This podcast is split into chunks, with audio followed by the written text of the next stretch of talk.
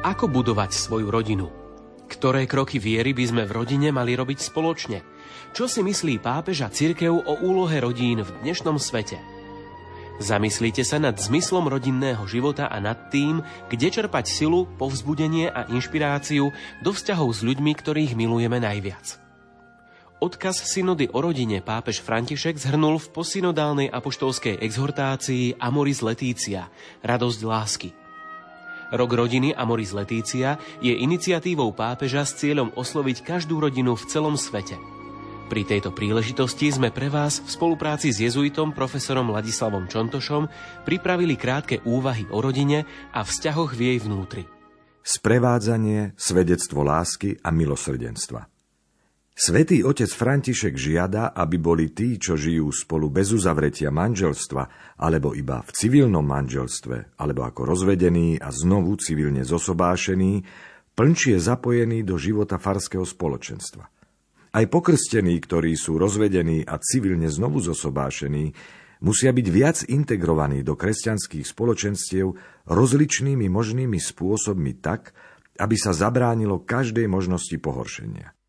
Logika včlenenia je kľúčom pre ich pastoračné sprevádzanie, aby nielen vedeli, že patria do Kristovho tela, ktorým je církev, ale mali z toho aj radostnú a plodnú skúsenosť. Sú pokrstení, sú to bratia a sestry – Duch Svetý do nich vlieva dary a charizmy pre dobro všetkých. Ako povedal už svätý Ján Pavol II, nie sú a nesmú sa cítiť exkomunikovaní, ale môžu žiť a dozrievať ako živé údy cirkvy, vnímajúc ju ako matku, ktorá ich vždy príjima, s láskou sa o nich stará a povzbudzuje ich na ceste života a evanielia. Táto integrácia je nevyhnutná aj pre kresťanskú výchovu a starostlivosť o ich deti, ktoré treba pokladať za najdôležitejšie. Pápež František hovorí, nie je možné povedať, že všetci, ktorí sa nachádzajú v niektorej tzv. irregulárnej situácii, žijú v stave smrteľného hriechu bez posvedzujúcej milosti. Obmedzenia nezávisia len od prípadnej neznalosti normy. Subjekt i keď dobre pozná normu, môže mať veľké ťažkosti pri chápaní hodnôt, ktoré mravná norma obsahuje, alebo sa môže nachádzať v konkrétnych okolnostiach, ktoré mu neumožňujú konať inak a robiť iné rozhodnutia bez spáchania novej viny. Ako sa správne vyjadrili synodálni otcovia, môžu existovať faktory, ktoré obmedzujú rozhodovaciu schopnosť.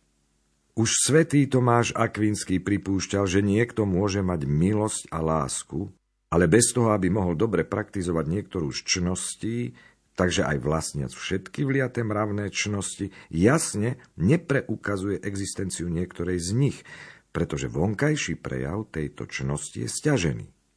Hovorí sa, že niektorí svedci nemajú určité čnosti, pretože pociťujú ťažkosti v ich konaní. Napriek tomu, že majú návyk všetkých čností. Katechizmus katolíckej cirkvi sa vyjadruje rozhodným spôsobom.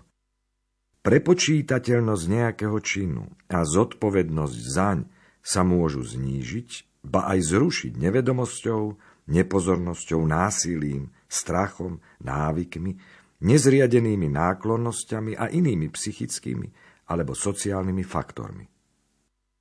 Sprevádzanie nie je vyhradené iba kňazom, Veľkú hodnotu má blízkosť iných manželských párov pre utváranie vzťahu viery, živého svedectva.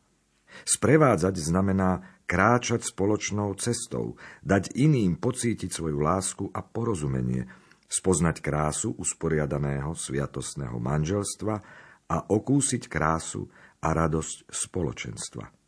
Tým spôsobom ukazujú krásu ľudského spoločenstva, ktoré má viesť ku kráse eucharistického spoločenstva, ako o ňom konštatovali emauskí učeníci, spoznajúc pána pri lámaní chleba.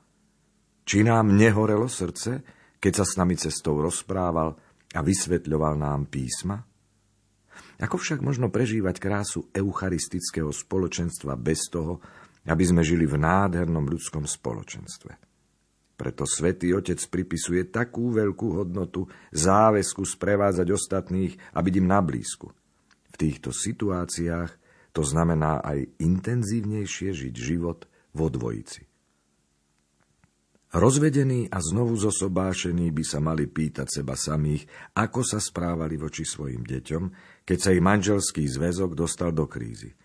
Či tam boli pokusy o zmierenie, aká je situácia opusteného partnera, aké následky má nový vzťah na zvyšok rodiny a spoločenstvo veriacich. Aký príklad tento vzťah ponúka mladým, ktorí sa pripravujú na manželstvo. Úprimné uvažovanie môže posilniť dôveru v Božie milosrdenstvo, ktoré sa neodopiera nikomu. Toto je východiskový bod pre sprevádzania, keď si veriaci priznáva svoju situáciu pred Bohom, podobne ako emavskí učeníci priznali svoje sklamanie a depresiu. A my sme dúfali, že On vykúpi Izrael. Ale dnes je už tretí deň. Ako sa to všetko stalo? Sú ubolení a doráňaní tak sa stávajú pripravení prijať Ježišovo sprevádzanie. Svetý Otec v exhortácii Amoris Letícia opakovane pripomína o týchto veriacich v zložitých životných situáciách, že sa nesmú cítiť exkomunikovaní, ale majú sa cítiť ako prijatý matkou, ktorá ich miluje, ktorá im prejavuje svoju lásku a nežnosť. Človek si uvedomuje, Podobne ako dieťa, že sa stalo niečo, čo sa stať nemalo. No nepochybuje o tom, že matka ho aj naďalej miluje. Aj keď matka prežíva bolesť dieťaťa ako svoju vlastnú, predsa prikladá obväz na jeho rany a naďalej sa on stará. To je hĺbka sprevádzania matky cirkvy, ktoré sú povolaní ponúknuť kňazi i rodiny tým, čo sa dostali do situácií ľudskej krehkosti a zlyhaní. Byť tými, ktorí ovezujú rany s láskou milosrdného Samaritána. Je potrebné, aby kňazi, manželia a spoločenstvá boli schopní a ochotní kráčať cestou s bratmi a sestrami, cestou ľudskej blízkosti, zdieľania viery, modlitby, vzájomného povzbudenia v nádeji, naplnosť spoločenstva života v Kristovi. Svetý Otec spolu so synodálnymi otcami hovorí – ak sa vezme do úvahy nespočetná rôznorodosť konkrétnych situácií, je pochopiteľné, že od synody alebo od tejto exhortácie by sa nemalo čakávať nový, všeobecný normatív kanonického typu aplikovateľný na všetky prípady. Možné je len nové povzbudenie k zodpovednému osobnému a pastoračnému rozlišovaniu konkrétnych prípadov, ktoré by malo chápať, že Stupeň zodpovednosti nie je totožný vo všetkých prípadoch. A preto ani dôsledky alebo účinky normy nevyhnutne nemusia byť vždy tie isté. Kňazi majú úlohu sprevádzať dané osoby na ceste ich rastu podľa učenia cirkvy a smerníc biskupa. V tomto procese bude užitočné urobiť spytovanie svedomia prostredníctvom chvíľ uvažovania a kajúcnosti. Tu je dôležitý rozhovor s kňazom v internom fóre, vo svetej spovedi, ktorý prispieva k formácii správneho úsudku o tom, čo prekáža možnosti plnčej účasti na živote cirkvy a o krokoch, ktoré túto účasť môžu napomôcť a podporiť jej rast. Tak učil už svätý Ján Pavol II v článku 34 exhortácie Familiaris Consortio – Svetý otec František ešte viac povzbudzuje kňazov, aby boli vysluhovateľmi Božieho milosrdenstva bez toho, aby sa vytváral dojem, že církev zastáva dvojakú morálku. Celkom osobne si položme otázku, či sme schopní mať postoj milujúcej matky voči rozvedeným a znovu zosobášeným. Dokážeme ich prijať takých, akí sú, prejaviť im lásku a pochopenie a ponúknuť liek Božieho slova a našej modlitby? Sme pripravení kráčať s nimi nie iba chvíľku, ale celú dlhú cestu? Spoločne v rodine sa pomodlíme za tých, čo sa ocitli v zložitých situáciách ľudskej krehkosti, najmä za tých z nášho blízkeho okolia.